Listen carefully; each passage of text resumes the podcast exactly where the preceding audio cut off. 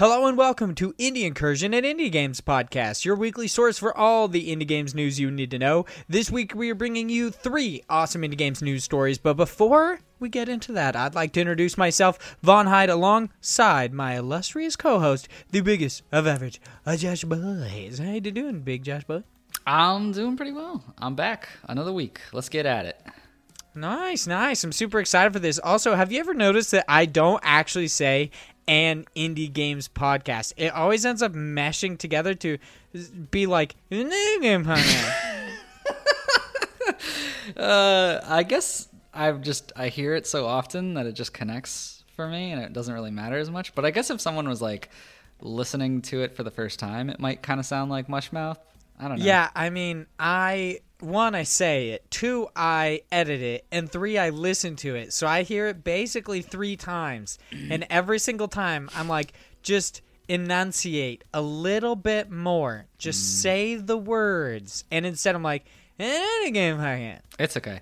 I uh, and I've heard this from, I think it was, I think Joseph said this on one of his, their episodes of Active Quest. But I had this experience where I told someone, like, in the real world, and I was like, yeah, I do a podcast, and they're like, oh, what's the podcast? And I go, it's an in it's Indie Incursion. And they go, I didn't know you were Indian. And I was like, what?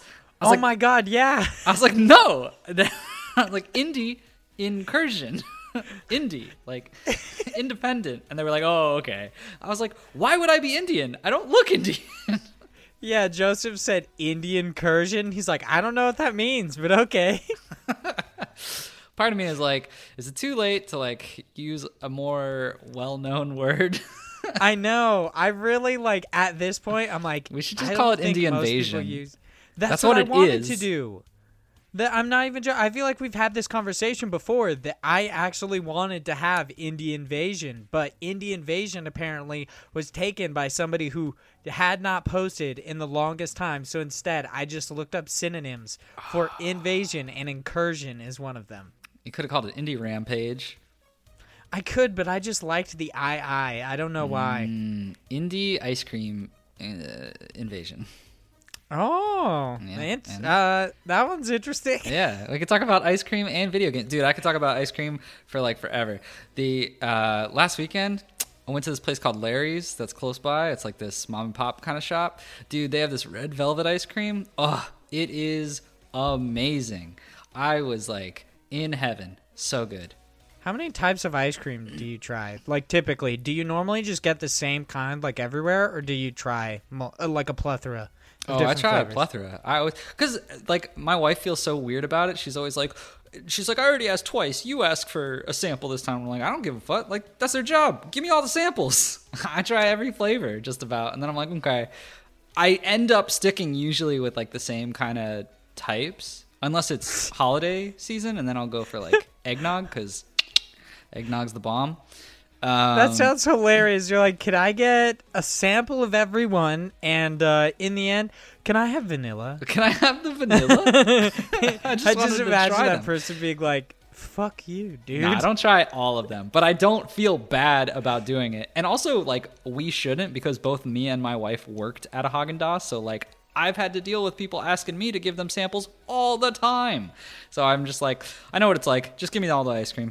It's fine. I'm actually going to pay you. Like, I'm not one of those jerks who's just going to run away. So I never feel like guilt about asking for, oh, I, I want to know what flavor I want to pick. Like, it doesn't matter. They're just there. I only ever eat bubblegum. Yeah. Whoa, you are a yeah. monster. I love the Ugh. bubblegum ice cream at Baskin-Robbins. So I typically don't eat ice cream, but when I do, it's bubblegum. Wow. First off, you don't eat ice cream, you're not human. Second off, bubblegum, what the hell? What is wrong? I got to try this. It's because so good, dude. Every time I see one of those flavors, like a bubblegum or like some weird, like crazy colored flavor, I'm always like, you're going to be disgusting, and I don't even want any of it. I, I don't know what... exactly the ice cream tastes like. I mean, it's got like, you don't know what it tastes like. What are you putting in your mouth? No. Okay, so I had to I had to explain it a bit. The ice cream itself has a unique taste, but then there's also small chunks of bubble gum within the ice cream. That sounds awful. Well, it's it's not too bad, because then I just like I I'll eat like some of it. What do you like, save all the pieces, and then you're like, "Ooh, I got a stick of bubble gum." No, I mean kinda, yeah. No, I I eat some of them, and then after that, it like starts to make my tongue hurt. So instead, I will like put the ice cream in my mouth, suck off all the ice cream, and then spit out the bubblegum piece. And then you're at putting the end, so much added work into this, and also gross that you're just saving a spit wad like collection of gum. Yeah, yeah. It's probably not the, the best way to eat it, but I find it delicious. It's fantastic. They don't often sell it in the pint or anything, though, which kind of sucks. Mm. All right, next then, time. Yeah, yeah. Just can't. I just have to get like one or two scoops of bubblegum ice cream. All right, next time I'm there, which isn't often, but I'll, I'll try to go out of my way to, to go get some bubblegum ice cream.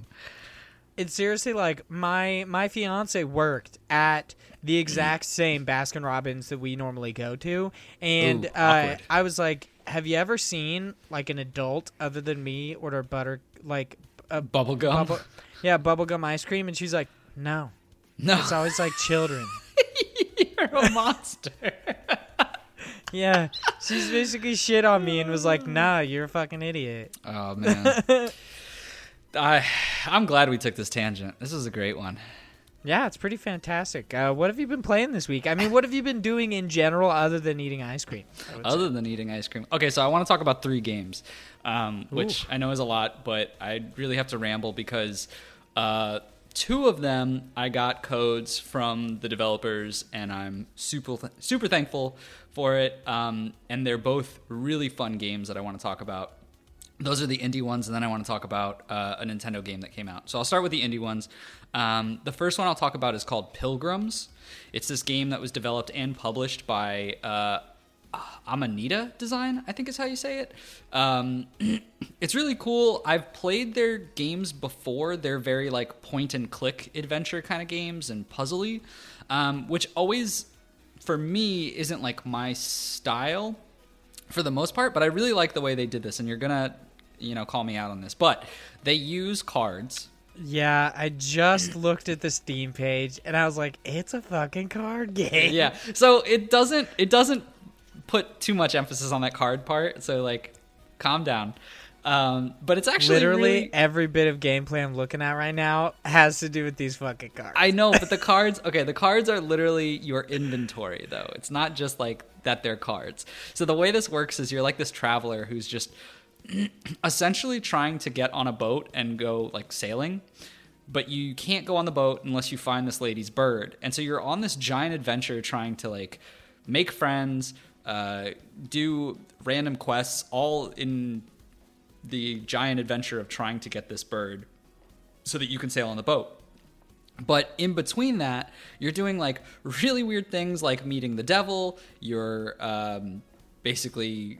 fighting a bear, you're fighting a dragon, you're uh, doing a bunch of different things. And one of the cool things about it is you have your character, who is a card, and you can run to different areas of this map, and each area will then highlight into essentially a drawing. And the, the art style of it is really nice. Like it, it's very, very beautiful. I really like the cartoony aspect to it. Um, But what happens is in that world, you can click on various elements in the world. And if it's something that you can pick up, you'll essentially take it and it will become a card in your inventory. And you can use that in other areas of the map that you walk to. Like, for instance, the first thing you do is you have a tent and you can put your character on that first map. You can then click on the tent and he'll go inside it and he'll find a coin. And so, cool, you've got this coin. You don't know what to do with it, but then you go travel around, and eventually you find this old lady who's asking for a coin. And you're like, oh, I have one. I just picked up one. I can give it to her. And then she goes, oh, she's so thankful, and she becomes friends with you, basically, because you gave her that money. And so her character card is now in your inventory. So now you can go to areas that you originally went to, but you can, instead of placing your... you know, the normal character you had to start with, you can place down her, and characters or events will transpire differently depending on which character you place. And so it's really cool because it's just, it's a puzzle game of trans, uh, basically transitioning from one area to the next, trying to find new items to then, uh, fulfill some quest, whether that's do something like finding uh, a fishing rod. I had to make this guy really happy, so I had to find certain items and certain things that characters could do to make him happy, so he would agree to giving me his fishing rod, so I could then go fishing, so that I could then basically give that fish to a bartender, so that I could get a bottle of gin, so that I could make another friend. So it's like all these transpiring things that go one from one, so you have to keep going back, you have to figure out kind of who has what. Um, and it honestly, it was a, a short adventure. I think it's a little a little pricey for the amount of time. It's five bucks, but it is like a two one to two hours for a playthrough, depending on how quick you are. Um, but the nice thing about it is there's replayability in it, where you can essentially go through a number of things in multiple ways. So there is that added element where you can go back and do certain things in uh, a various assortment of uh, methods, meaning there's different ways that at one point there's like a dragon, and you can take that on either helping the dragon, defeating the dragon, putting the dragon to sleep. Like, there's a number of different ways that you can go about these tasks. So there is re- replayability in it, and I just liked it for its, like, the humor in it, as well as the whimsical kind of nature of this game just in general. So I really recommend it. I think, like I said, five dollars, it's a little bit, but it, I mean, it's only five dollars. So I still recommend it. I think if you're into puzzle games, I think this is definitely something for, you know, those types of individuals. um, and then, I don't know if you have any questions. If not, I'll just keep rolling into the second game. I mean, I was kind of going to ask if you've ever played their other games, which is uh, Machinarium or Samorost, I think is what I've, it's called. The I've Machinarium. Samorost. Oh, okay. I was going to say Machinarium I've seen on, or it's like M- Machinarium. I'm not one hundred percent sure. I've seen it on P S N like fifty times. Mm-hmm. Uh, it's like always, anytime a game goes on sale, I swear to God, that game goes on sale. But uh, I've never played any of them. Are they similar to this? They're just like standard point and click adventure games?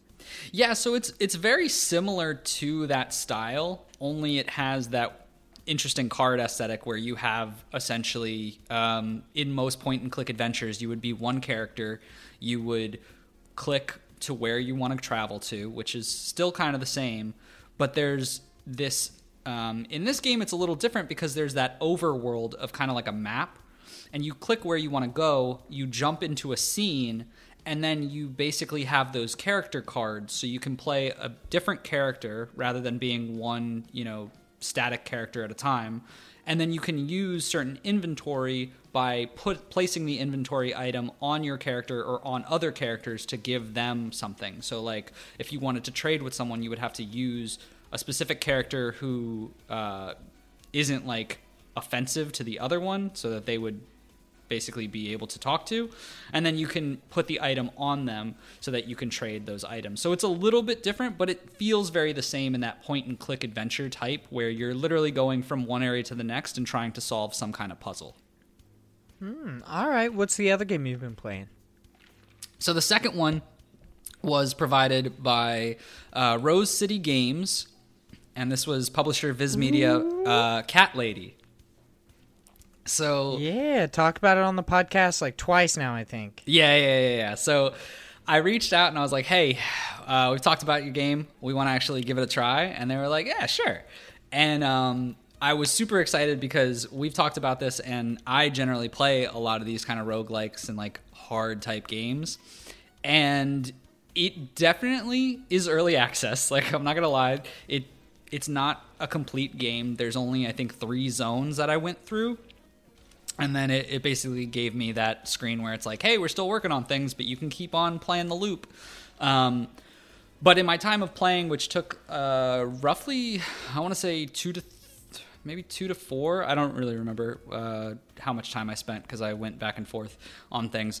Um, but in that time, I really ended up getting all the way through because I just ended up getting a good build. And that's kind of where this comes into. It's a really good roguelite in the sense of your build can be different each time because of the cats you use. So it's it's kind of weird, but essentially you get two abilities in this game. You get a primary cat and a secondary cat. And as you're uh, first starting off, you'll get a primary cat, which is just to shoot basically fireballs, straight words, uh, depending on where you angle your mouse or your controller, depending on which way you're playing. And then you have a secondary cat, which is like this marshmallow cat that you just chuck at people, and it's kind of like a grenade. That's pretty awesome. Yeah. So you basically get that, and then as you're traversing through the... Um, essentially through different areas of the house, which are now being haunted, and monsters are coming everywhere, like just turning up, uh, you'll find... these events where either someone's giving you something, selling you something, or random cats that are kind of just lying around, and they'll be like, hey, pick up me, and you can swap out your primary cat or secondary cat. So like your primary cat, I had a couple of times where I found one where instead of a straight shot attack, there was a widespread three hearts that would kind of shoot out, because it was like called love'ems, and it was just a cat that would kiss. Um, there was one where it was like this Uh, magician type thing where it was uh, I think it just had one eye or something like that, but it was like a tracking, uh, so you would shoot out and your attacks would just follow enemies and like try to heat seek them. Uh, secondary cats I think were kind of meh. Um, there was a lot of cool ones, but I just don't think they did as much damage as your primary, but that makes sense based on primary and secondary. Um, but there was one where you would have a little box guy who kind of looks like Snake uh, from Metal Gear Solid, who would just kind of like roam around, and you would click where he needs to go, and if enemies walk by, he would attack them um, from outside of the box. He would be like, nah! And then you had one who was like a robot that would just, you'd position him, and he would just start firing lasers depending on where he's at. I thought those ones were cool, but I never really... cared too much about using my secondary cat. It was all about the primary, and it was usually um, picking the love'ems, the spread one, just so I had more of an attack in a larger range. Um, but I liked it because you can do that. You could have those, you know, the mix of cats, and then you also, as you're going through the game, you get all these power-ups, as, you know, in most roguelites, and they really did... Um, do it in a way where a lot of them felt useful. It wasn't just like, oh, a power-up, and it's like zero point two of an attack damage up, and you're like, okay, great, I don't really feel any difference. Like, these ones would be a legit, you can see that there is a clear increase in your attack range, there is a clear increase in your attack damage. Um, one of them, when your like your shots hit an enemy, tiny shots would spray out of them and hit enemies behind them, which I thought was awesome, and it even worked for like the tracking heat-seeking one, which I didn't think it was going to work. I was like, oh, this definitely won't work the same way, but it did, so I was like, oh wow, that's pretty cool. Um, and then as you're going through, there's a bunch of other little uh, items like poison enemies, like um, what was some of the others, to slow them when you hit them. So there's like a lot of different things that you can go in each run and build out your character differently. Uh, one of them I bought uh, twice on the, the run that I won. I, it was kind of weird. There's this one thing called like works in mysterious ways, and it just, that's exactly what it says. You buy it, and your primary attack and secondary attack now like swerve randomly and go in circles. So it was like really weird. I was I was very confused, and I accidentally bought it a second time, and it made it even weirder. So it was like my attacks were wonky and just going everywhere, but it was like it really worked in my favor, because sometimes the enemies would move, and my hit, like my attack would just follow them, uh, not expectedly, but it would just go a different way that they were running to. So it worked out pretty well. Um, from a difficulty standpoint, I definitely think that there is a lot of... I'd like to see more variety in it, um, just because the actual worlds, as you keep playing, uh, every time you fail and you go back into there, they do definitely repeat themselves, you can see. It's like, I don't know how they do it, uh, whether it's procedurally generated in a certain sense of like pick and choose, but it, a lot of the levels I could see that they were repeating based on the same type of enemy and the same background, which is fine because you have the different elements, and on, once again, this is early access, so there's, you know, room for improvement in that way. But the good thing was it does have that element of difficulty just because all of the areas are very close. And so enemy attacks, the minute you get in a room is when they'll start and you'll be able to hit them. The doors close, and then you're locked in, kind of like a Binding of Isaac type game. Um, so from that point, you're in close quarters, and you have to like dodge around, and as you go higher up in levels, you essentially have monsters who have more uh, difficult to dodge attacks, because whether they're shooting out more widespread attacks or maybe they track you or they're larger, um, there's a lot to it. But I definitely had a lot of fun with it. I think some of my gripes with it were that I would get stuck on corners really easily, and it was kind of annoying, but it wasn't the biggest deal. It was just something I had to learn to be like, if I hit a corner, I have to quickly press back and then go around, um, but sometimes it, it felt a little sticky. Um, and there were a few issues where I felt like when I was attacking, it wasn't starting with the, the heat-seeking missile one. I'm not sure about that one. Um, but I, I still had a lot of fun with it. I still think that the bosses were really cool. I can't wait to see more of those, because the boss fights were actually pretty uh, pretty tough and pretty interesting. There was like a big giant bird where it was very hectic. It was flying around attacking you. It was throwing random bones. It was throwing its feathers out. Like there were, it, it was just a lot going on. It was very chaotic, and I really enjoyed that because it made me go in and build a certain way at first, knowing that these enemies were around and I was fighting them and not the big boss. And then I got to the boss and I was like, oh, you know what? Based on who it is, I have to find a different build. I have to pick different cats, and I have to strategize based on how this enemy is coming up.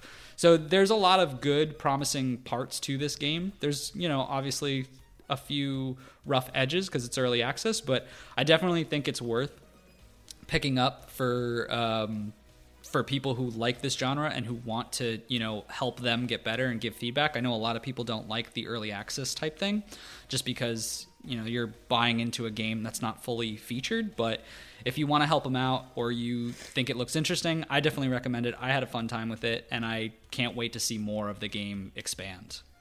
What did you play it on? I played it on P C, so I played it through Steam.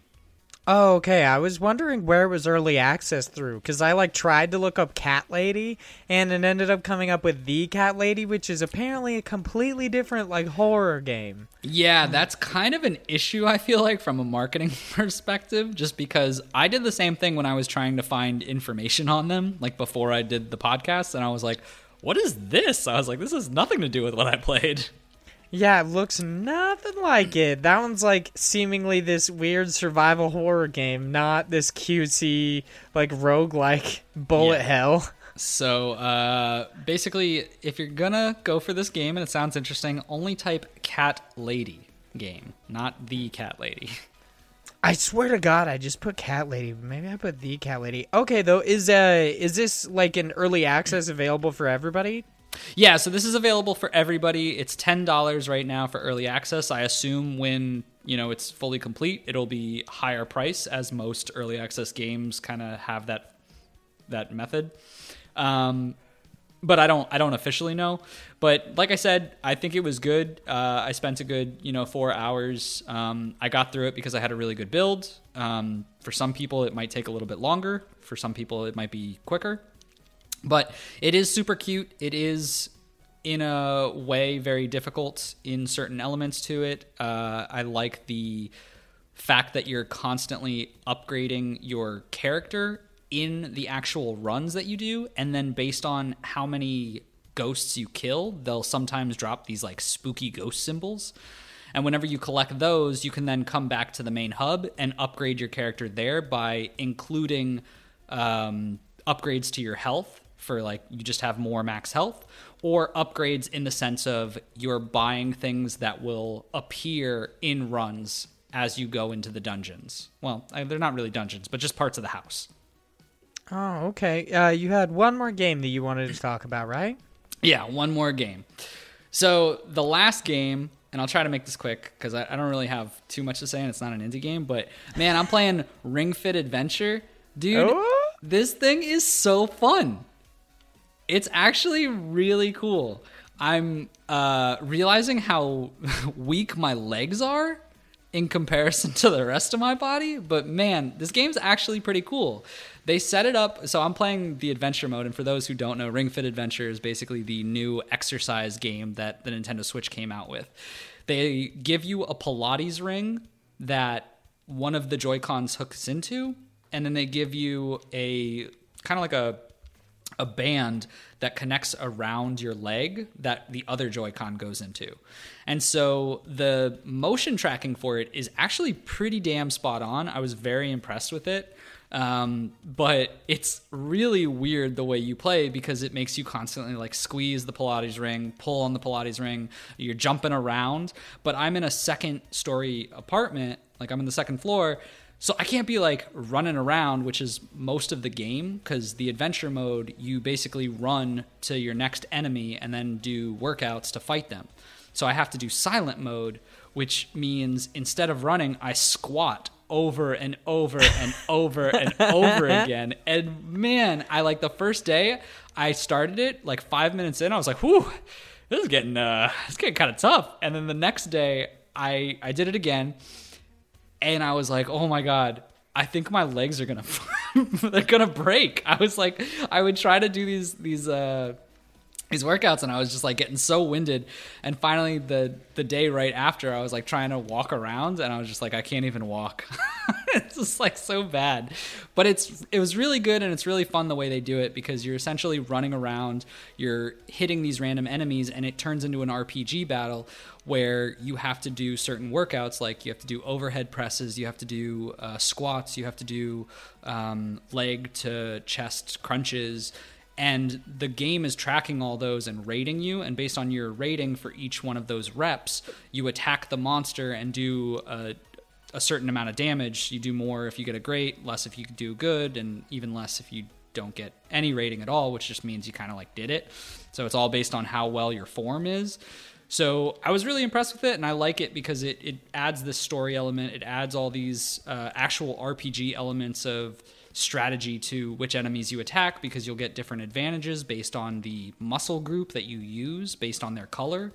So it's like there's a lot that's going into this, more than I thought it would have, for it just being a like, hey, you know, get off your ass and exercise type of game. But it's a lot of fun. I'm I'm really impressed with it. So you're somebody who actually exercises. Do you does this feel like it's giving you like a legitimate workout? Yeah, so it does. Um, and one of the cool things that they do is they, they literally ask you, they're like, do you work out? And I was like, yeah, okay. And they're like, how often? And I was like, a pretty good amount. And they're like, okay. And based on your questions that you answer, they'll give you a difficulty level. And it goes from one to thirty. So based on that, it'll then do that rating system of that great, good, and just like okay. And it will lower the bar for you depending on how much... Um, how high your difficulty is, and it will also give you less reps if you have the lower difficulty. It sounds like you're going to have some thick buns by the end of that. Dude, I'm not going to lie. I was like pretty excited because I was like, oh, this actually pushes me to do legs, which I often neglect. What?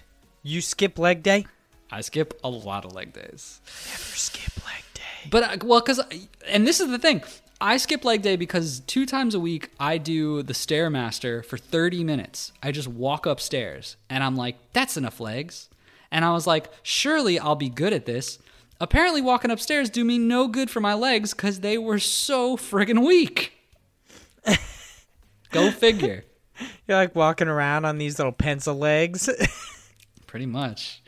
I don't know, man. It's it's a good game, and it, it definitely does, like, I think this is an awesome initiative, especially for people who aren't like as inclined to work out. For me, it's like, it's just another good, uh, you know, avenue for when I don't want to go to the gym. But like for people who don't exercise at all and are ashamed, not like, I don't want to put it in that way, but like there's some people who don't want to go to the gym because they don't work out already, and they get that kind of like, oh, other people work out at the gym, I don't want to be seen in front of that. And like, that's a legit, you know, thing that people are afraid of. This is a great way to be like, hey, it's okay, do it in your house, work out, do whatever you want. This is going to motivate you to do more. Maybe you'll go to the gym later, maybe not, maybe you'll just play this game, and that's totally fine. But it keeps people active, and the game is like really good about giving you constant tips and like uh random things just about exercise in general each time you play. Um, and I really like it. It even like focuses on what you're focusing on as far as your body. The second day, I literally did all upper body exercises because I was just like, I cannot do squats. I'm going to kill myself if I do more squats. And so the game at the end makes you do like stretching, and it's like, okay, you ready to do your cooldown? And I was like, sure. And the game literally goes, hey, you did a lot of upper body, so let's do a stretch, like a stretch thing, uh, a routine just specifically for upper body. And I was like, oh, okay, that's kind of cool. So it's like actually paying attention to what you're choosing. Do you think I can mold my chubby body into like Arnold Schwarzenegger's body with this? No. You think so?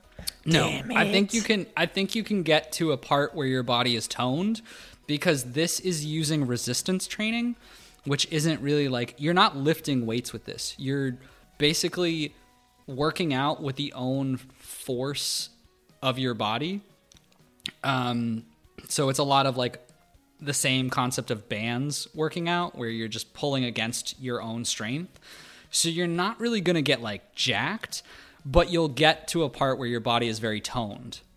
Ah, so I guess that was a bad example. Arnold Schwarzenegger was a bodybuilder. Let's go with like Ryan Gosling, because he's just thin. He's kind of toned, you know. He's a he's a sexy boy. How about yeah. that? Yeah, maybe. I don't know. Maybe oh. you get you get it and you try, and uh, you let me know how that works.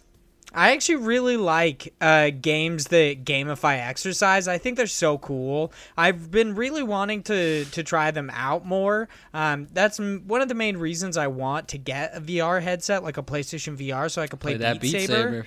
Yeah. yeah.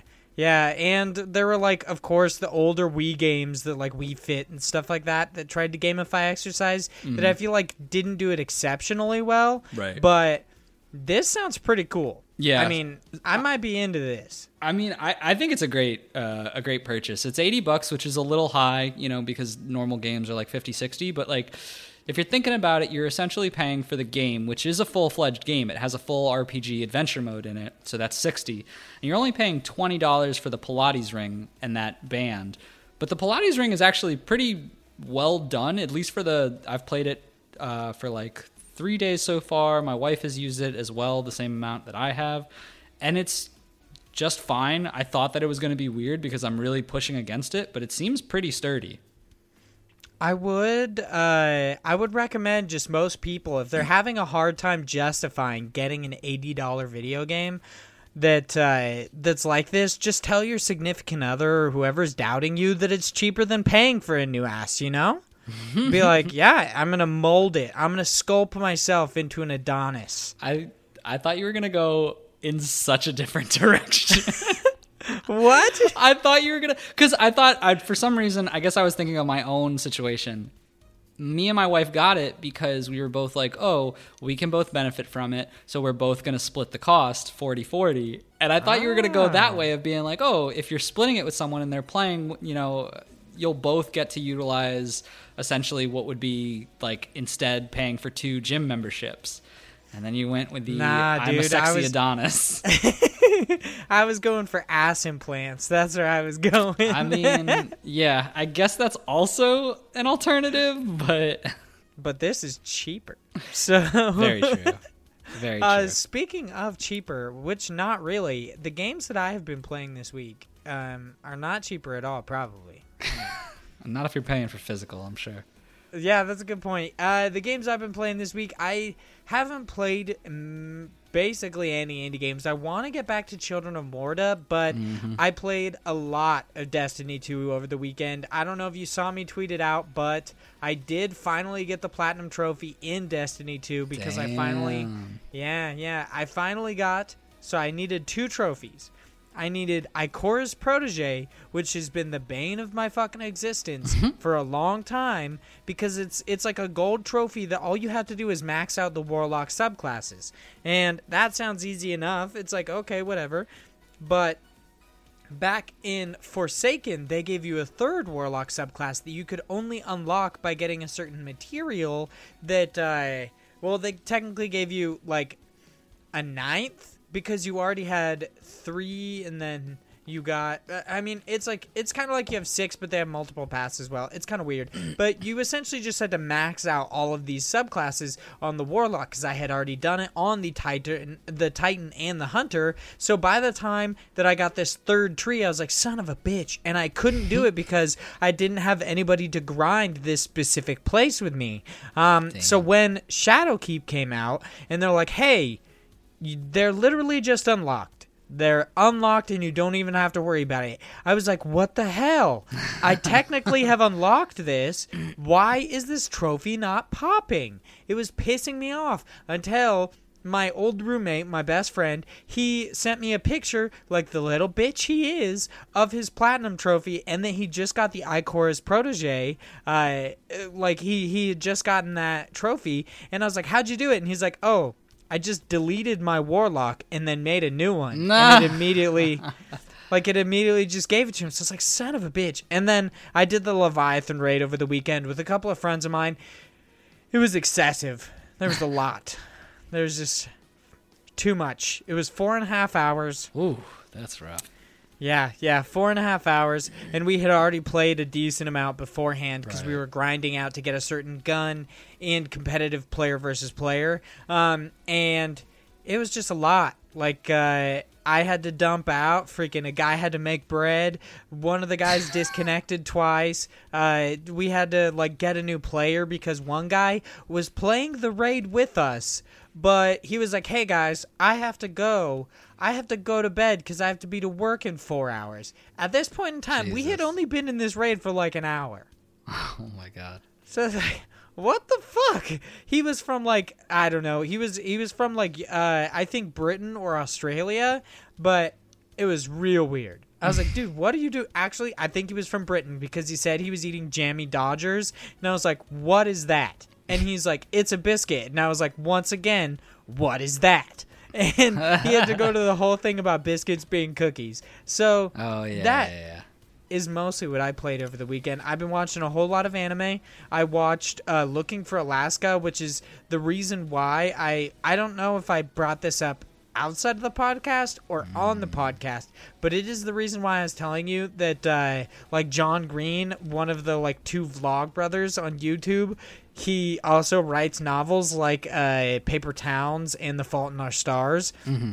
He writes those. He wrote Looking for Alaska, and then Hulu made it into like a mini series, so that was eight hours of my life that I used because they're each an hour long and it's eight episodes. But is it good though? Yeah, I actually really enjoyed it. Okay. It was, well, it was pretty great. It. Yeah, it made me cry like four times, ooh, which is kind of hilarious because then I told my fiance about it and she was like, "What? You didn't tell me?" She was like all pissed that she didn't get to see me bawl. Wow. And I was like, "Really?" So uh, while I was Man, she watching, she really does hate you. She's uh, yeah, she's yeah. making fun of you for your ice cream choice. She's getting enjoyment out of just watching you cry.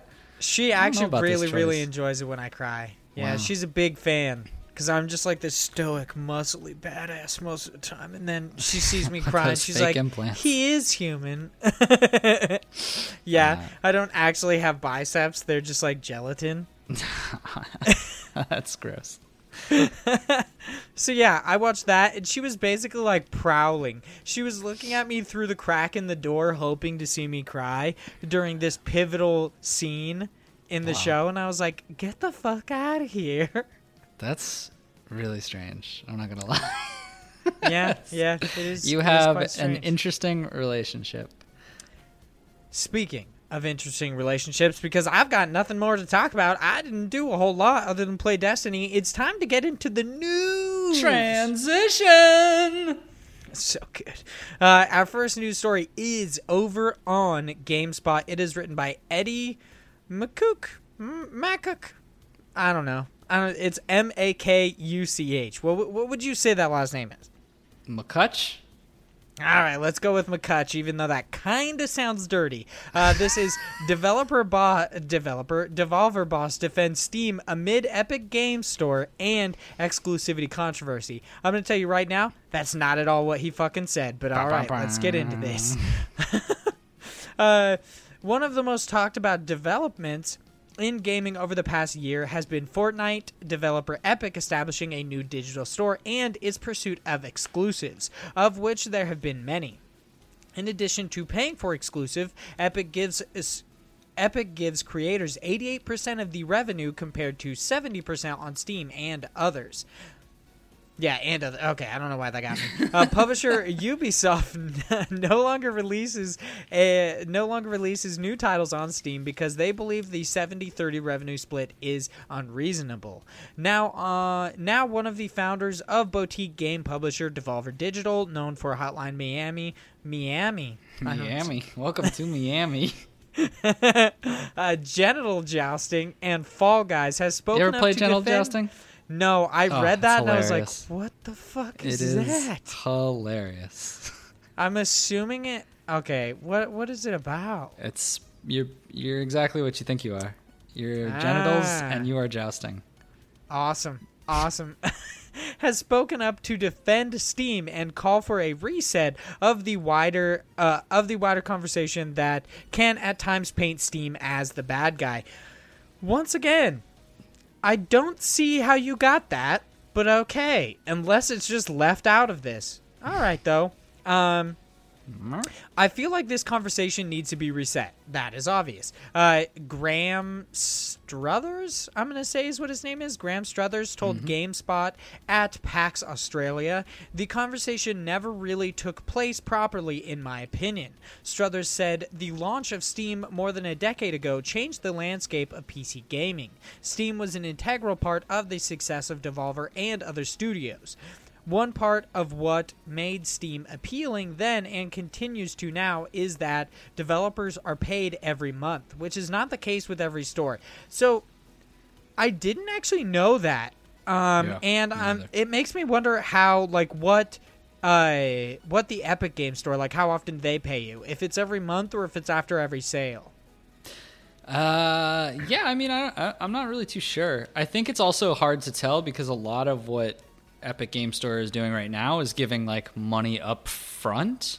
Yeah, for their exclusives. So that probably doesn't matter as much. But yeah, I mean, I assume they would have to give that money up front and then be like, all right, now we'll give you money whenever you sell something. Like, I think it would be easier to get away with that kind of model as opposed to, well, I don't know. I, don't I believe know. With the exclusives, what they do is they give the developer money up front. And then I think they basically... I would assume they take the money up into the amount that they paid, and then after that, the rest is just kind of gravy. Yeah, but I mean, that would make sense. I'm not one hundred percent sure. I just kind of want to know how often they, like, when they're when it's not an exclusive and it's just a game that is released on their platform, how often did they release, like, uh, release people's money kind of a thing? Like, is it every month? Is it after every purchase? Is it every week? That kind of a thing. I, I kind of wish this article just had some sort of context given to that, like kind of just a list maybe of other stores that don't actually give it per month, but also this is more of an interview, so yeah, I guess yeah, it makes sense. Um, because if Struthers didn't bring it up, then it makes sense that they wouldn't include it. Um, right. He goes on to say, every month we were pay or every month we were getting paid and you were being paid accurately. He said, we've all got our horror stories about doing audits of our publishers and finding huge discrepancies about what was being reported in sales. Here's Steam uh here's Steam's every month accurate, straightforward, and transparent. Okay, that part's fucked up.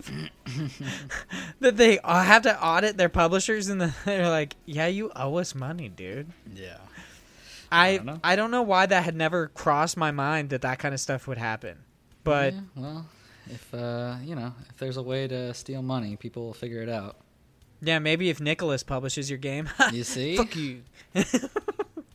Uh, regarding the revenue shares, Struthers point out that Steam's thirty percent cut was a more generous offer than others at the time. Mm-hmm. The payment scheme that Steam offered allowed publishers to offer more favorable terms to developers, Struthers said, to come out um, to come out of a model before Steam where where we were as I don't know why I'm having so, so many issues like reading his stuff as a games publisher, maybe making twenty-five percent, and that's if you were successful. To be in a seventy thirty relationship is uh it was transformative in every sense, he said, and that led to realignment with relationships with developers. If there is more money and it's more frequent, you can have better terms with developers. Uh with the launch of competing game stores, including Epic's, developers Okay, yeah. I'm having so many issues. Uh, developers have more options,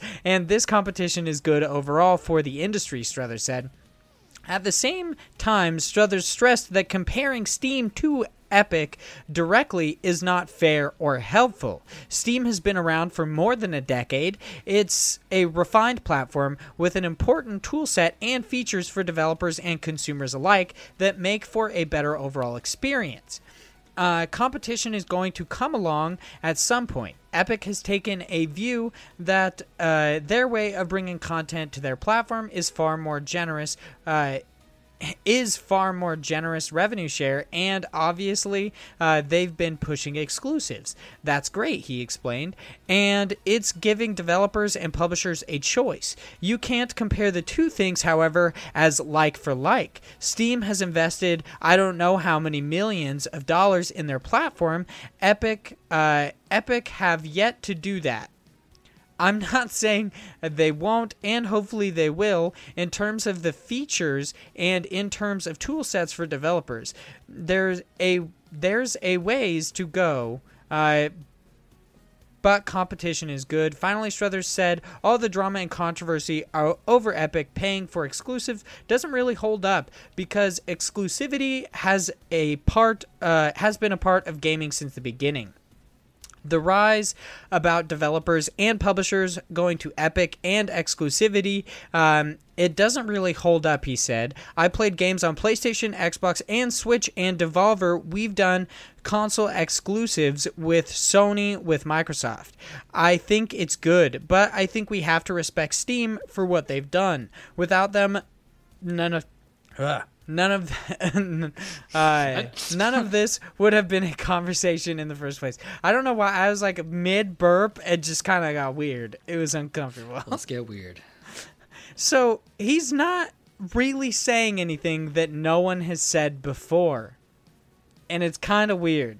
This is, once again, kind of like, it feels like a non-story. Mm. Like, we, we already knew about the larger revenue shares. We we already knew the argument, like, pro-Steam and pro-Epic, that Epic gives larger revenue shares, but Steam has more features. We've we've known about basically all of this from the beginning, and the argument that exclusives has, have basically existed since the beginning of gaming has existed the whole time as well. So this isn't necessarily, like... I don't know. This isn't a new opinion in any way. Mm-hmm. Yeah, I mean, I don't know. There's a lot of back and forth um, on this subject as we've gone over weeks on weeks. Um, I think it's interesting because he does bring up a good point of, like, you know, for the people who see Epic and just go, oh, well, they're better for developers, so they're the winner. How could you, Steam? Like, blah, blah, blah. You charge way too much. It's like, well, in the past, that was actually a good model, and that was better than others. So it's not like Steam is evil, per se. So, like, I yeah. get I get the point that he's trying to, like, push in this, and that obviously competition is a good thing. Um, but, yeah, it's just more of, like, okay, well, when when does it become a time to compare them then? Yeah, I I see. Uh, I do actually kind of understand that a little bit more now that you point that out. Um, but there's also, like, the... Uh, Epic isn't necessarily, like... I mean, at least the C E O of Epic, as far as I know, has said that they don't necessarily see Steam as a bad guy. They're just doing the exclusivity stuff until they change their revenue shares. So at a point in time, it was a pretty awesome revenue share, going from possibly, like, seemingly at their highest twenty-five percent to going to seventy percent. But mm-hmm. now, since it's very possible that Steam doesn't do as much for right. developers, they're still taking such a large revenue share. But there's also all the things that Steam has done over the years to kind of make the landscape of P C what it is. Um, can't be discredited. But right. also, I mean, you could just... I, I don't know. The, the revenue share thing will always bother me because at, at some point in time... just enough has to be enough. They have a lot of money. They have probably more money than most. And... Right. They don't necessarily need to take thirty percent anymore because they don't do a whole lot, if anything. The like the fact that their platform is like, they don't really gatekeep. You can put basically anything you want on Steam. Isn't exactly a good thing. Like, it is at some points in time, because indie developers get to put their game on a store, and mm-hmm. it's not as bad as PlayStation or stuff like that, but their store is just overcrowded. There's there's like thousands upon thousands of games on their store, which, I mean, I feel like the Epic Games Store might be fairly similar. Um, but I don't know. It just seems like the stuff that Uh, Steam has been offering developers has not exactly evolved. Right. When, like, the what developers need from Steam has. Yeah, I mean, I think it's tough. And I think it also, like, so one of the things he mentioned is they're not putting money into their own store, which obviously they are, but it just takes time. Um And that's kind of why I go to my point of, like, when is it going to be the right time to really judge these two then effectively? Just because Epic is at a point where it needs to do all these exclusives, because otherwise, you know, there would be a clear winner. It's like, why would you go to Steam if they didn't have that game that is only available there? Um, but that's going to take time, and I don't know if Epic is pushing as much as they need to to get there quicker. Um, but it seems like they have money to burn, so they'll just keep doing exclusives until then. Yeah, I'm really interested. I'm I'm interested to see how the Epic Games Store evolves once they start to really add those features in that people yeah. are really hankering for. Um, which is kind of interesting. Like the, it seems like the Epic Games Store is possibly better for developers, but worth for, worse for gamers in a way, just because they don't have those features. Yeah. Um. It's it's such an interesting argument between the two, and I have been known to make the argument that exclusives has have existed since the beginning of gaming, just like he has, but you also have to take into account that they haven't necessarily existed on P C for all that long. Right. Um, That's why it's such a big deal, is because P C gamers are getting very upset with the fact that now we're in a time where all of a sudden it's becoming an issue of, like, where do I play it? When that used to be the big joke is, from a P C gamer perspective, we didn't really care when the console wars were going crazy because, you know, it was like, oh, we want to play this here, we want to play this here, blah, blah, blah. It should be on our, our console, and most games are always on P C anyway, so it was like, well, whatever. The weirdest thing about it is that you have to give credit to Steam for making the marketplace what it is today, exclusives and all. Like, Steam, for the most part, is the reason that P C exclusives exist, seemingly. Like, you, uh, Ubisoft going off and just creating their own launcher and exclusively selling through there. Um, I, I at least I think they exclusively sell through there. I'm fairly certain they do. Um, but that is seemingly in, uh, like... It it was it is that way because Steam would not change their revenue shares. So in like Steam inadvertently created their own worst enemy. Yeah, I mean, that's how competition works. Yeah, yeah, that's very true. Uh, speaking of Devolver, because not really speaking of competition, our next article continues with Devolver, the same guy actually, and also written by the same guy over on GameSpot, Eddie McCook, maybe. um, this is Devolver founder excited by P S five and next-gen Xbox. It's good for everyone. One of the founders of Devolver Digital, the boutique publisher behind games like Hotline Miami and Genital Jousting. You gotta enjoy that he used both those games. Yeah, he really likes Genital Jousting. Huh? Yeah, seemingly. Uh, is eager to see Sony and Microsoft's... Uh, Sony and Microsoft launched their next-generation platforms. Speaking to GameSpot at PAX Australia, dude, he must have, like, these guys must have spoke to him for a long time. Yeah, they've just been talking about the same same couple of things, just trying to get all them articles out. um, uh, Graham Struthers said he's excited about the launch of the PlayStation five and Xbox Project Scarlet in twenty twenty, in part because those systems are expected to be attractive to all developers, big and small.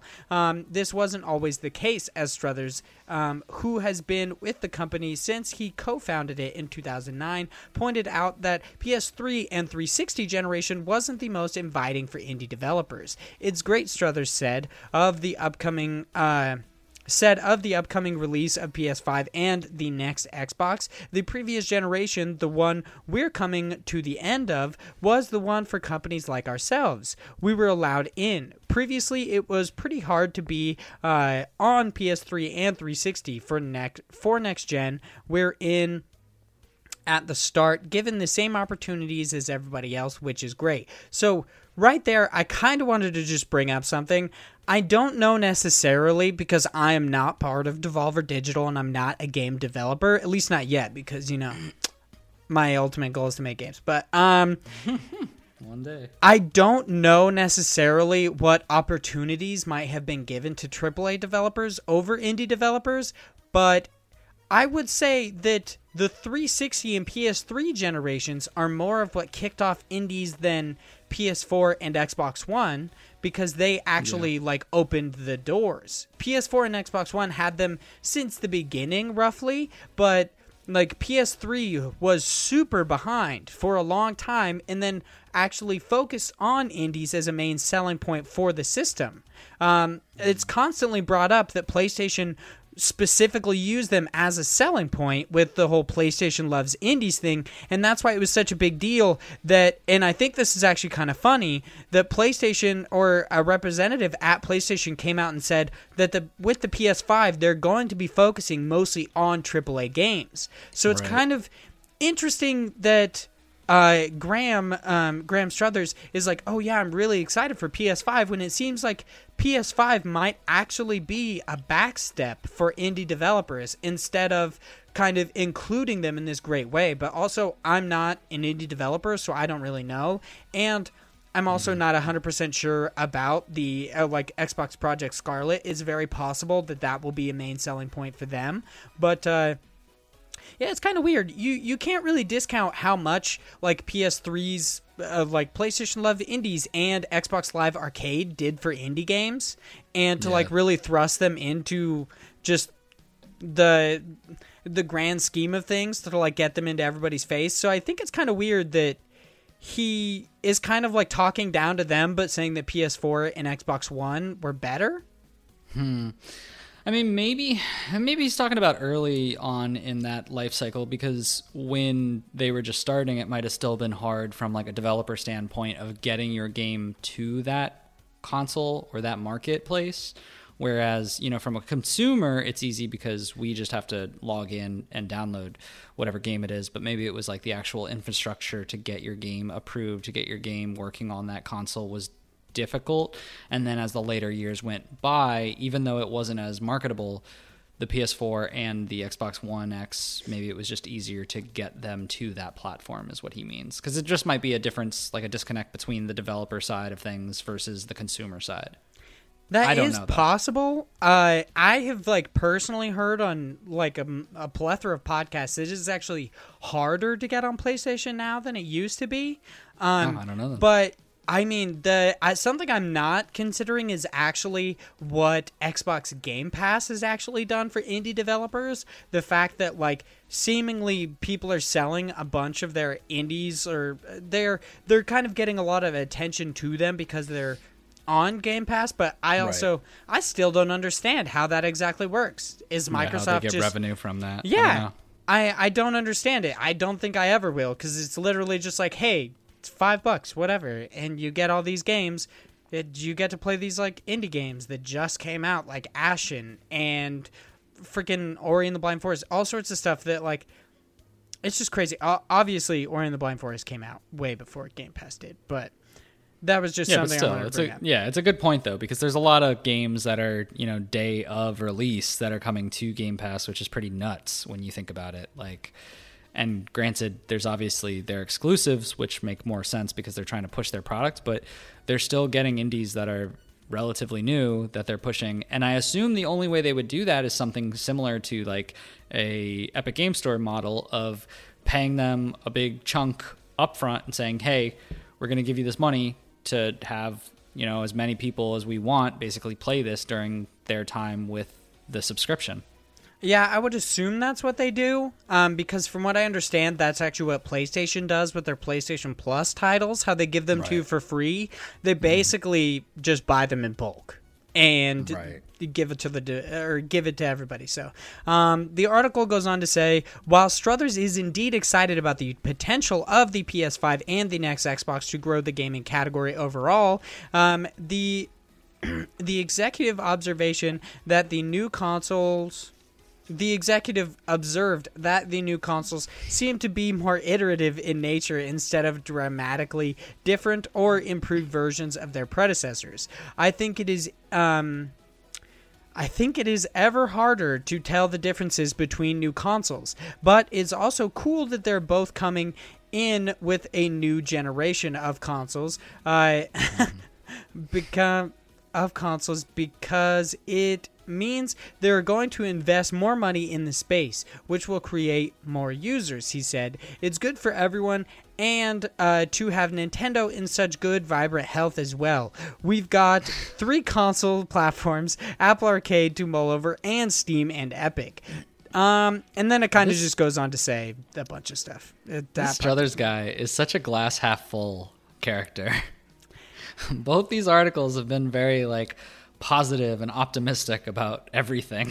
Yeah, that's very true. He's like super upbeat about everything, which I don't know, maybe that's why I find like his upbeatness weird, or the fact that like he kind of downputs like P S three and Xbox three sixty when he talks up all these other things. Maybe that's why I find it so weird. I don't know, man. I mean, I'm kind of right there with you. I feel like P S five and Xbox One X are not going to be the biggest like hitters when it comes to indie titles. I feel like the Switch kind of has that hold for now, and it would be a weird a weird twist. Like there would have to be something very uh, unique or something very appealing to grab that audience to take them away from Switch, because the reason why the Switch is so great for indies is because a lot of indie titles don't have the same type of graphical intensity that is needed on those bigger consoles, and the Switch is such a cheaper selling point, especially when now you can get a console for only two hundred bucks with the Switch Lite. Yeah, yeah, not to mention the fact that, um, I mean, I can't actually say this is a fact. Um, one, I feel sure like overcrowding isn't a big deal on the Nintendo Switch because they actually have a decent enough marketplace. I would say mm. it's, I don't think it's as hard to that. navigate as PlayStation's, if I'm uh, being honest. Mm. I don't know. I think all of them are crap. Oh, they're absolutely terrible. They're all very bad. But I would say that I think net, uh, that uh, Nintendo's is actually like the lesser of three evils. Because mm, it's give it a year and we'll see about that. Oh yeah, it's absolutely going to get overcrowded. I mean, especially with all these indies coming to the Nintendo Switch, the fact that like every single week we have in new stuff like five different indie games that are coming to the Nintendo Switch. It's definitely going to get overcrowded. I just hope it doesn't get to the point that like PlayStation is, where if I wanted to find Destiny two Shadowkeep without buying the digital deluxe or any other things, I had to spend like ten minutes looking for it. And even then I couldn't look it up by itself. I actually had to go to Destiny two, go to expansions, then click on Shadowkeep, then I could purchase it by itself instead of being able to just type in Destiny two Shadowkeep and purchase it. Instead, I got a bunch of other shit. So, yeah, I, I don't know. Yeah, I would. I, you would think that they'd be more excited about the like, I don't know, more excited about the Switch and less excited about new consoles, because let's be honest. In the beginning of this next console race, nobody's really going to be talking about indies. Or what I mean is nobody's going to be like PlayStation and Microsoft, Sony and Microsoft, um, PlayStation and Xbox are not going to necessarily be touting indie games. They're right. It's all going to be about the exclusives they're yeah. holding up from their, you know, first party, second party. Yeah, they're not going to be like they're they're going to be talking about larger triple A tentpole system sellers. They're not going to be talking about. I mean, they'll talk about, obviously, the, like, next they're going to talk about Ori and the Will-O-the-Wisp, but that's a special case. Mm. Overall, they probably won't be talking about many indies to sell their systems. You know what? This what? is a pretty good transition topic. That is a very good transition topic. Uh, speaking of indie games, I don't know. I actually, I totally is, fucked it up. Man, you had uh, all this, like, built it up. It was all ready for you, and you looked at it. You took it, picked it up in your hands, and you just threw it right out the window. And you're like, what is this? Meh. Our next article and last article is over on Nintendo Life. It is written by Damian McFerrin, I think. Mm. I'm going to go with that. Um, he writes, fighting over what's indie and triple A harms the industry, says Sonic Mania and Cadence of Hyrule artist. I kind of see where the transition is going now. If I'm, there you go. Yeah, I, I get you now. Um... Once upon a time, the term indie meant you were making games on your own with little outside help or support, and the results were often basic and crude uh, when compared to triple A titles. These days, the distinction between uh, has become harder to make, as games that are considered to be indie titles are often as polished and playable as those which have come through the publish, uh, publisher system. And we're, and we're also... a point we're also I'm assuming he at meant a at a point yeah we're also at a point where yeah we're also at a point where characters from games like Undertale and Shovel Knight are appearing in big budget releases like Super Smash Bros. Ultimate. Given the shifting nature of the industry, do we need to categorize games as indie or triple A anymore? Artist Paul Vere, which you gotta wonder how close, like how often people wonder if his name is Paul Revere. I don't know. That's just me. That's probably Le- just me, actually. Legally uh, changed it because of people like you. Maybe. Um, who worked on Cadence of Hyrule and Sonic Mania thinks that the debate is pointless and doesn't do the games industry any favors. Speaking to Nintendo Force magazine, Vere said, I think it's definitely... I think it definitely is harder to describe these days, but I also don't think it's really important to make that distinction, at least not for me personally. In the end, we all just make games and recognize that rather than trying to split up the industry and fight over who is or isn't triple A, triple A or indie is a very... Uh, is a very good thing if you ask me. He adds that the aforementioned crossovers are proof that the divide between indie and publisher-led titles uh, has never been less relevant. It feels like it's making... Uh, it feels like it's making collaborations between individuals and indie developers and larger st- individuals slash indie developers and larger studios possible and more common. And I don't mean just stuff like Shovel Knight or Undertale being represented in Super Smash Bros. You're seeing a bunch of smaller studios taking up, uh, taking on larger franchises nowadays with games like Wonder Boy and the Dragon's Trap. Shout out to Wonder Boy. Good game. uh, Cadence of Hyrule, Streets of Rage four, and River City Girls all happening uh, in the past few years. Or... Or even something like Toby Fox doing the soundtrack for Games Freak Little Town Hero. I generally hope we get to see a lot more collaboration like that, and I don't think we would have uh, seen these kinds of things if we kept separating triple A and indie.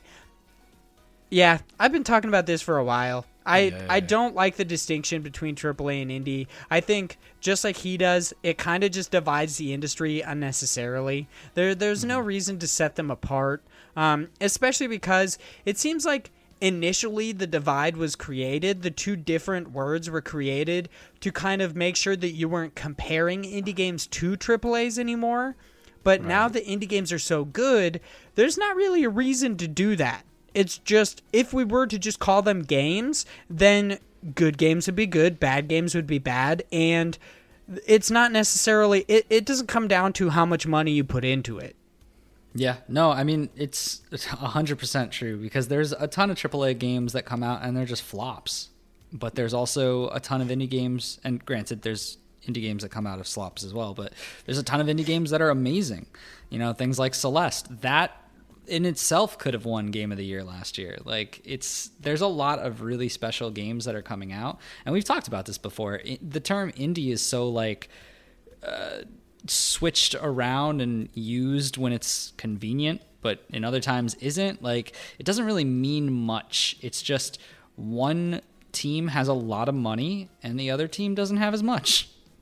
Yeah, it's, I've, I don't know necessarily if I've said this before, um, but it kind of sounds like, I don't know, the, the, it being necessary to keep indie there is kind of like people looking down on, like, indie developers' games, saying that they're trying to, like, in a way protect them from having to go up against triple A games, which I don't think is necessary anymore. I think triple A games definitely do have a, like, at times have a higher quality, like a higher caliber graphical fidelity, but even that's getting right. pushed with games like Senua's Sacrifice, which was made by an incredibly small indie team, and that game looks fantastic. So I don't think it's necessary anymore. Um, yeah. And if anything, it's just kind of annoying. And it's, I, I'm always well, going to hate the fact to... that, like, there's a separation between Game of the Year and Indie Game of the Year, because it just seems like kind of a participation trophy. Like, oh, yeah. you were there. You're not that good, but you're there. You're the best of, you know, the the others. Yeah, you're the best of the rejects. Yeah, pretty much. I, it, it makes me laugh every time we get on this conversation, because we always devolve into this conversation where at the end of the day, we're both like, indie is dumb. And it's like, what is your podcast about again? Yeah, right. Not not having the distinction between indie games and triple A is kind of what keeps this podcast going. I don't know. I think indie should...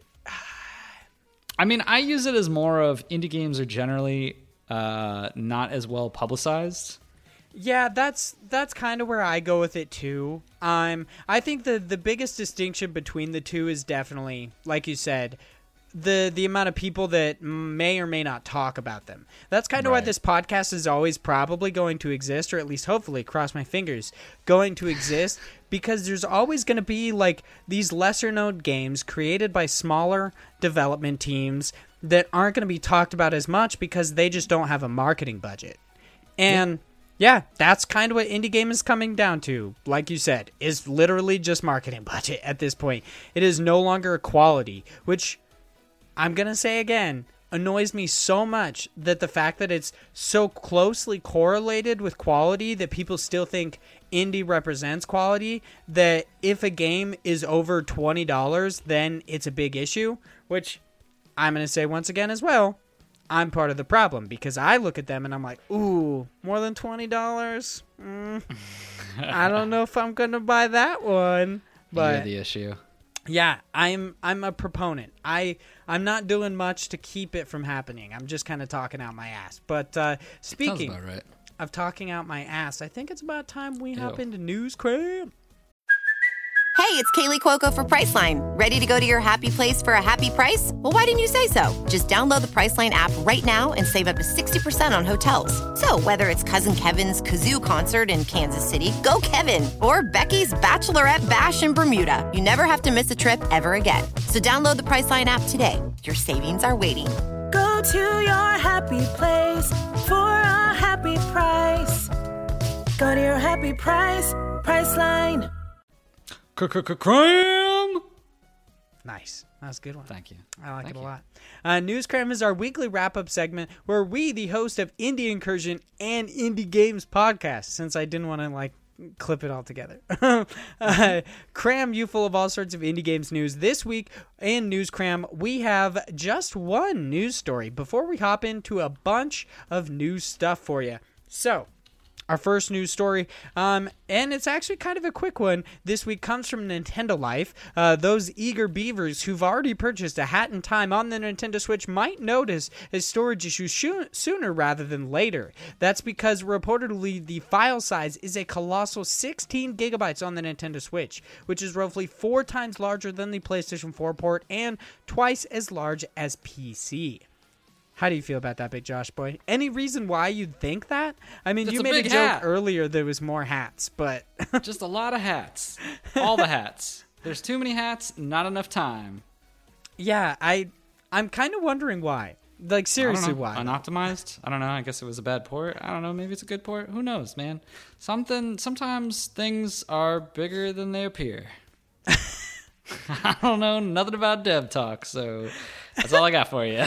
All right, let's hop into some new stuff. Our first five items in new stuff come from Nintendo Life. Uh, developer Lab Zero, known for indie hits such as Skullgirl, the Skullgirls franchise, and the recent indie darling Indivisible, comes Skullgirls' second encore, available right now on the Nintendo Switch, uh, from indie developer duo, uh, indie developer duo Ang. It's A N G E, so maybe it's Angie, but... Yeah. Could be both. I'm not one hundred percent sure. And Arlian Potier? I'm honestly, I don't know how to say these names. Just listen for the game title. Uh, it comes somber platformer Yuri. Look up Yuri. Okay? Y U R I. Look up that game. Uh, which is headed to the Nintendo Switch on October thirty-first. Uh, point-and-click horror game Just Ignore Them by developer Stranga, which is S T R A N G A Games. Man, they're giving you a lot of weird ones today. Yep, yep. Is available right now on the Nintendo Switch for four dollars and ninety-nine cents. Uh, indie action platformer Battle Princess Madeline pays homage to Ghosts and Goblins on Nintendo Switch and PlayStation four with a limited physical release through Limited Run Games. That one might be hard to pick up. I'm not one hundred percent sure. I believe it's going mm-hmm. on sale. Um... on Friday, maybe, or on Thursday. Uh, so by the time you're listening to this, if it's you want to get out. a physical copy of Battle Princess Madeline, make sure to hop over to Limited Run Games and pick yourself up one. Speaking of, dude, I bought that sweet-ass Wonder Song Collector's Edition on there. Yeah. All right. Very nice. Did you did you actually even beat it yet? No. You big old goober. See, that's my point, is when I get these collector's editions is when I'm going to beat them. My Celeste collector's edition mm. supposedly is going to ship out next week. So, mm. yeah, quick update on that. Limited Run. Finally going to ship this bitch out. I'm excited to actually play through the rest of Celeste. Probably just going to use the accessibility features because I'm kind of sick of the level that I'm on, but... It's, uh, yeah. I mean, I think you shouldn't, but... I probably won't. I don't know why I did that so loud into the mic. That's okay. It wasn't that loud. But maybe it is. I don't know. It yeah. Hopefully not. Uh, visual okay. novel Will, a Fun for a Wonderful World is getting a limited physical release on the Nintendo Switch for seventy-nine ninety-nine. And I believe there's only four hundred copies of that one. So wow. if you guys want to pick it up, um, I would recommend just kind of looking that up because the publisher is really weird. It's really odd. Um, really weird. Yeah, or just go to Nintendo Life, look for the article, and then uh, they did not actually link it, so good luck with that. Um, now we're mo- okay. Now we're moving over to Twinfinite uh, for our next news story. Developer Plausible Concepts has announced that Bad North Jotun Edition is now available on both iOS and Android for four dollars and ninety-nine cents. And lastly, Polygon reports that developer William uh, Kyer, Kier? It's C H Y R. So, not exactly sure. Chair? Let's go with Chair. William Chair has just announced that puzzle game Manifold Garden is available through the Epic Games Store and Apple Arcade, as well as heading to PlayStation four at a later date. That's All right. Cool. The biggest of average Josh boys, are you ready for our next segment?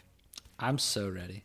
All right. So we've been blessed with so many amazing indie game news stories that I think it's about time we give back to the developers in our next segment, God Bless the Crowd. This is where the biggest of average Josh Boys hops into all sorts of different crowdfunding sites, and we talk about one of them.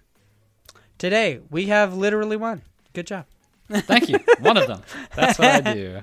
Normally we have two, but this one is actually kind of interesting. Uh, this one is actually over on fig dot co. This is one of our just rare Fig entries, but we've actually rare talked figs. about the reason that it happens. So yep. we don't need to do it again. Um, this is Put 'em Up. A an animal heist simulator. Um, this one... On Fig, they're still doing the roadmap stuff where they're not technically asking for a specific goal. Instead, they're just trying to hit milestones. Yeah. So if this game sounds good for you, go over and uh, kind of just like purchase the one that you want. I guess they, as far as I see, they don't actually have many different tiers. Mm, I think no, they just have the early one. bird backer, right? For the fifteen dollars. Yeah, so there's the super early bird, which has already been taken, which was thirteen bucks. That's sold out. Um, there's only two hundred people, and they're already been claimed, and now it's the early bird backer.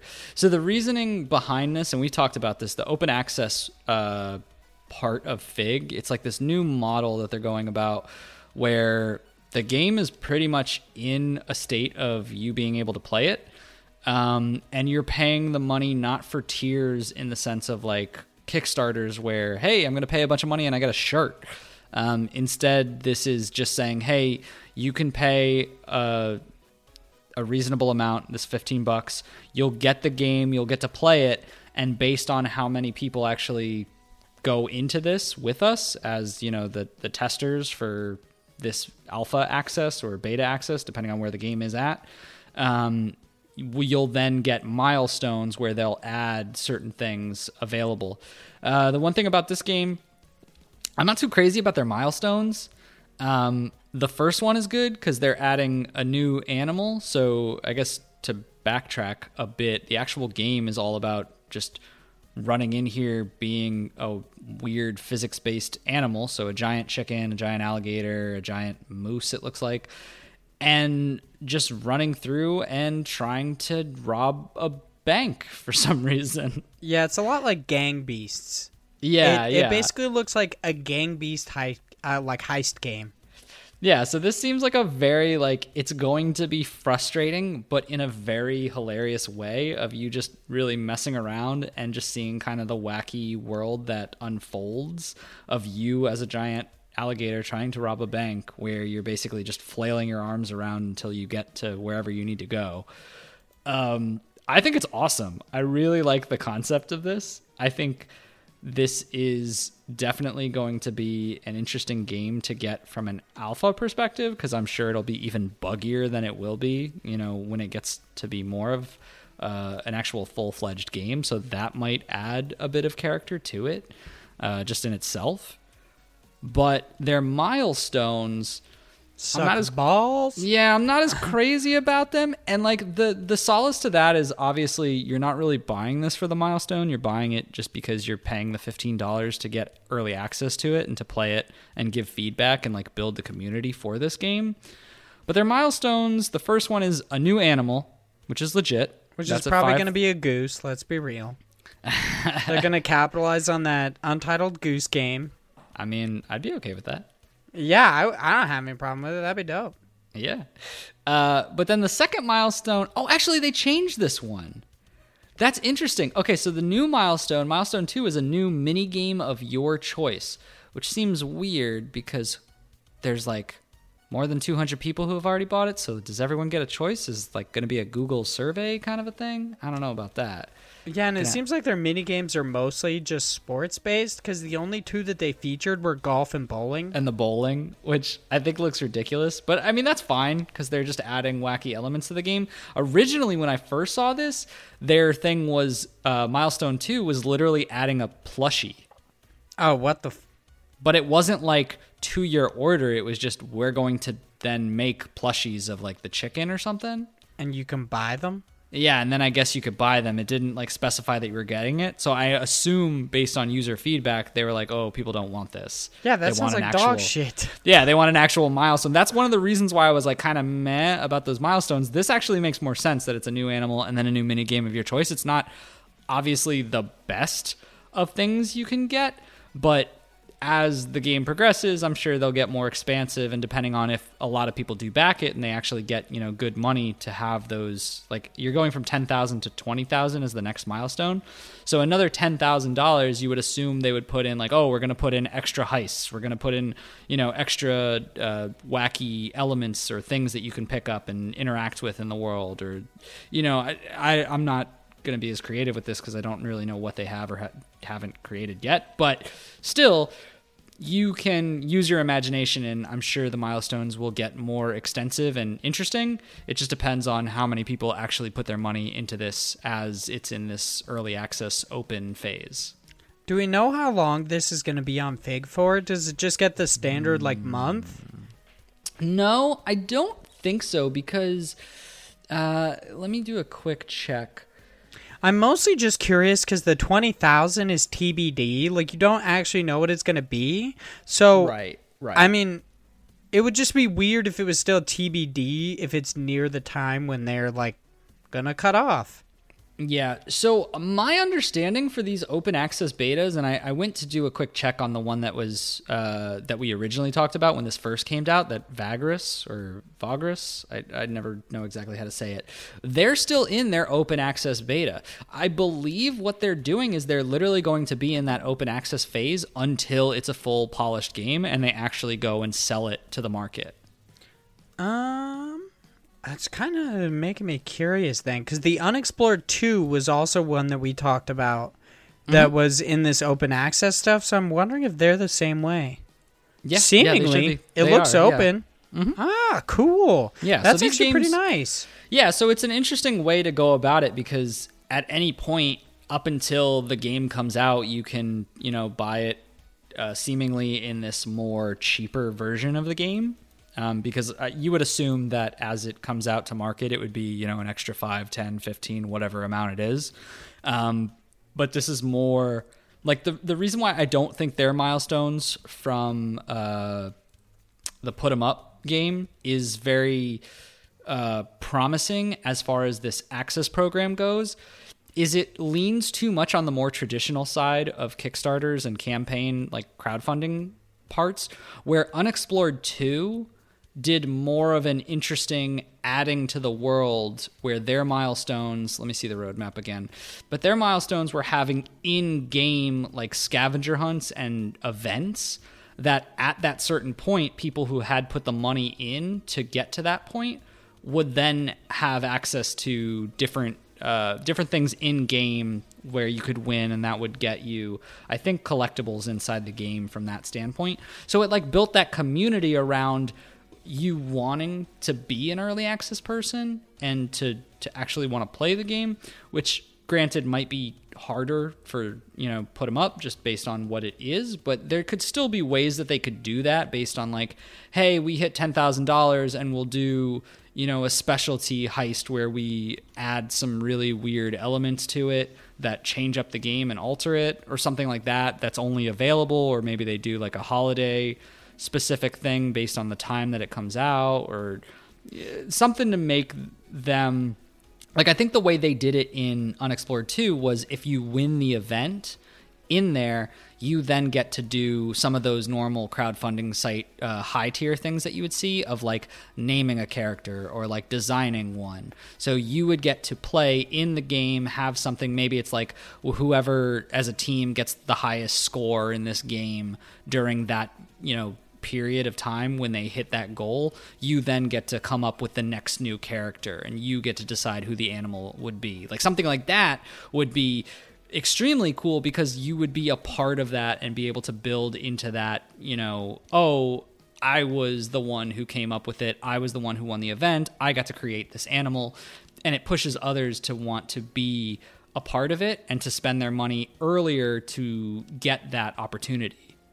Yeah, and this, it doesn't really seem like you're part of development, right? Is what I'm assuming you're kind of getting at. Yeah, yeah, yeah, yeah. And granted, that's not like a bad thing, so to speak, but I think it's Um, not utilizing this open access program to the best of its uh, ability.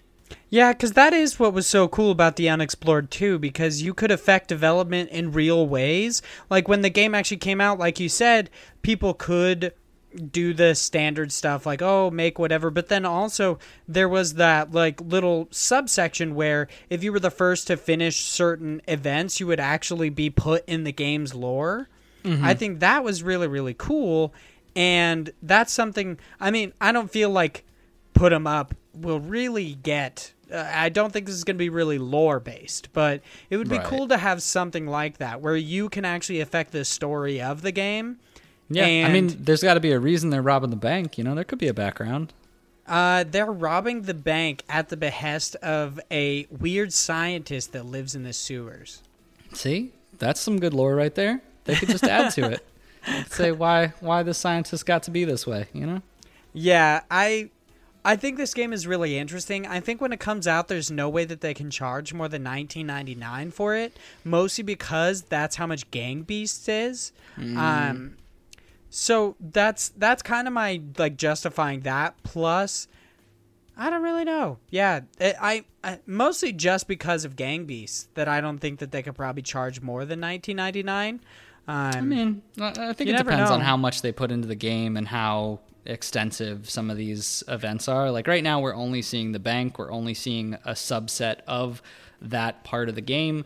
As they expand and as this open access, you know, period keeps going, perhaps it looks completely different. There's, you know, more variety to it, and maybe they have more of a reason to charge, you know, a higher price point. But I think twenty seems about right on the mark as far as what it is now. But granted, you know, those higher tiers might become a thing, and they might have more money to play around with some creative or creative liberties. You know, you don't know what it would become, so we'll see. Yeah, and let alone the fact that like right now, let alone uh later on when this game actually comes out, the like the attitude around Gang Beasts might be completely different, because their most recent reviews on Steam are actually mixed. Hmm. So it seems like their their popular that game's popularity might be waning anyway, so it's possible that Put 'Em Up might be a like I don't know something that people who like the fans of Gang Beasts that aren't currently satisfied with it might, might flock scratch to. That itch. Yeah, so I mean, this game looks really interesting. Um, so I. I might have to check it out. It it looks cool. I'm not a big multiplayer guy. Um, I know. So You're a that's jerk. Yeah, that's my problem. I did see that you were super stoked about the like, in a way, online local play through uh, Steam, though. Dude, that blows my mind. I can't wait to actually give that a try. I think it just came out recently in their beta phase. I need to look more into how to do that. But like, the fact that there's so many times where I've complained about a game where I'm like, damn, I wish this was multiplayer. The fact that it's only local co-op is kind of like driving me to not buy that. Like, I think there was, it was like River Bonds or something, a recent yeah, game. Yeah, River Bond. Yeah, like that game is a great example. If it's on Steam, I could just be like, all right, well, you know what? I can play it online co-op anyway. And like, what a crazy experience. I don't even know how that works. Like what they're doing to get that. I guess it's just, I don't even know. But I I feel like there might be some latency issues with that depending on how they go about technically doing that. But regardless, I think it's awesome. And I can't wait to actually try it out and see what it's like. I also kind of want to try Children of Morta and do that multiplayer. You want to play with me? I'm on P S four. Yo, get the fuck out, all right? This podcast is done. I'm done. Uh, this podcast is done. Thanks for the sweet transition. I will probably... I If it's cool and, and there's not too much latency, I really want to get through Children of Morta, so I, I would totally probably pick it up on P C to play with you. Because I am the guy who... I mean, I didn't actually purchase it. I was given a code by the developer, so... I know, you should have asked for P C, like I did. Well, the reason that I got it on P S four was actually because I'm, I like I'm doing content on the like console releases of it, mm. which came out months later. Ah, you, you jerk. Uh, but that's the end of this podcast. Thank you guys so much for listening. No random questions of today because you people sure? really enjoy to like the tweet, but do not actually reply with questions. I mean, we got our favorite ice cream flavor in. That's kind of like a random question. That's very true. And we talked about how stoked you are for Steam's pseudo online multiplayer. Yeah. I mean, you could turn that into a question. It's kind of like we did it. Uh, thank you guys so much for listening. If you guys like this, make sure you follow us on Twitter at IndiePod is where you can actually write in your questions. Uh, follow the, I'm not going to say the real hijinks. We, I mean, I personally just need to get better at messing around on that Twitter account. I need to yeah, like do like I a do tweet too. a day or something. Like yeah. ActiveQuest is really on it with their Twitter. That's because Josh is really good about that. I see his little like, I like how they always say like, yeah, they say who tag did it. Josh who did it. And it's yeah. always Josh. I feel like. Yeah, I do really enjoy that. Maybe we just need to find a third that'll like be on the podcast our, our and then just guy. do the social. Yeah, I. It's tough because I don't really like social media in general. I don't look at it a lot or care. So when it comes to this kind of thing, I'm always like, man, I should probably tweet. And then I like think about it and I'm like, I don't have anything interesting to say. I don't know. Eh, fuck it. And I just don't do anything. I'm like an addict of Twitter. I'm always on Twitter, even though that's what's so funny that you won't use the IndiePod Twitter yeah. account. Like, just literally stay off your personal one. And well, just... it's mostly because I'm just goofing on Josh for not liking hentai and stuff like that. So that's okay. We'll make a name for ourselves, I guess. Actually, nah. You know what? I don't want that. Never uh, mind. If you guys would like to follow me outside the show, you can follow me at Hyde Legion, where I talk about hentai, uh, and at Josh Penwell. So, well, actually, it's at Penwell Writes. So feel free to tweet at him and be like, hey, I heard you like hentai. Yeah, Chris is not going to like this. um, and make sure you follow Josh at the underscore George ninety. Uh, he tweets about all sorts of weird stuff. It's mostly about indie games, but yeah, yeah, mostly weird about stuff, indie. I guess. And um, on occasion, ice cream, I guess, maybe. Oh, I haven't yet, but maybe I will. Maybe I'll go right now and I'll post something about ice cream. Why not, right? Uh, so this is just a bit of context for those. I mean, nobody's actually watching. My fiance just peeked her head like the Grudge through the door and is She's staring. Like, are you crying? At me. No, she's not. One, I doubt she's wondering if I'm crying. She's mostly probably just waiting so we can go get food. She's like, stop this stupid podcast so I can eat, damn it. uh, yeah, on that note, thank you guys so much for listening, and we'll see you guys next week. Give us five stars. Bye. That's a good point. Yeah, review the podcast on podcast services. iTunes, we've got two. Give us more. Just five-star reviews. Bye again. Actually, bye.